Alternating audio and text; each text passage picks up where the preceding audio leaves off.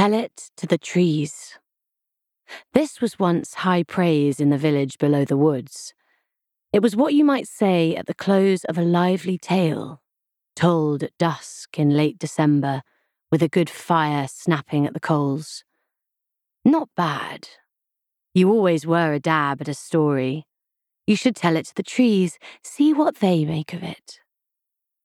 If the mood was right, if there was a clear moon and no call to retire early, maybe you'd go further. Let's do it, you'd say. Come on, let's go and tell them. If your companions were willing, you'd take up your cloaks and hats, fetch a lantern and stumble outside into the dark. You'd go softly through the dreaming village and the moon shadowed fields, up the hill to Mock Beggar Woods. By the time you reached the trees, you might have begun to regret your earlier enthusiasm. The woods were an imposing presence by night. Nobody knew how old Mock Beggar was, or how big.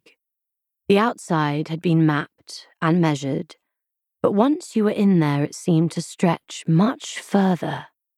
Fern and nettle, oak and beech, green on green for miles. Some nights, it was said, you might find yourself walking amongst trees that had fallen centuries before. Mock Beggar grew by itself, hundreds of years before people took to tree planting in this part of the world, and yet it was said that human beings had played their small part in its cultivation. In a distant time, the story ran, people cleared trees from the edge of Mock Beggar to make space for themselves, a place to build and farm. They moved in and stayed a while, and then they were gone. Wandering or dead, no one could say for sure now. But they left their relics behind smashed pots, lost coins, assorted bones. And decade by decade, root by root, the trees moved back and swallowed it all. The saplings grew tall on a diet of history. This would go some way to explaining why Mock Beggar was the way it was. Because it was widely agreed that the trees in that wood remembered. They could whisper to one another of things past and days long gone. They were hungry for human dramas, and they loved to hear stories from the village below. If you whispered your tale by moonlight, the trees listened best by moonlight. You might hear Mock Beggar whisper back. The story would rustle from leaf to leaf, branch to branch, all the way to the shadowed, thorny heart of the woods where no human had ever ventured. When the trees listened, a story lived. It became vivid. It took possession. You'd be there at its centre, watching it all unfold. It was worth braving the dark and the cold for this subtle magic. Sometimes the woods heard a story they particularly liked. The trees would listen in rare stillness until the tale was finished. Then a wind would move through the branches, making the leaves rustle. The old oaks and beeches would whisper, This one we will keep. These were the stories that belonged to the tellers, that had their roots in village soil, stories with blood in their veins.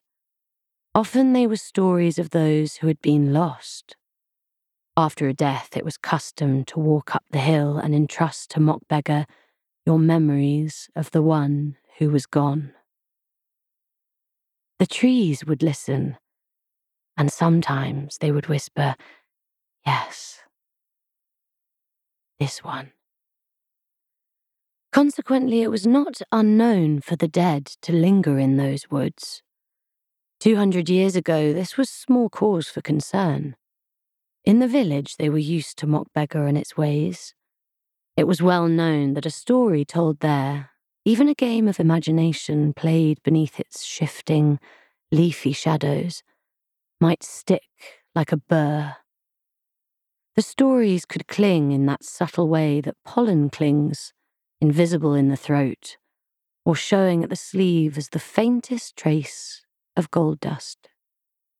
Sometimes the stories lasted too long or clutched too tightly.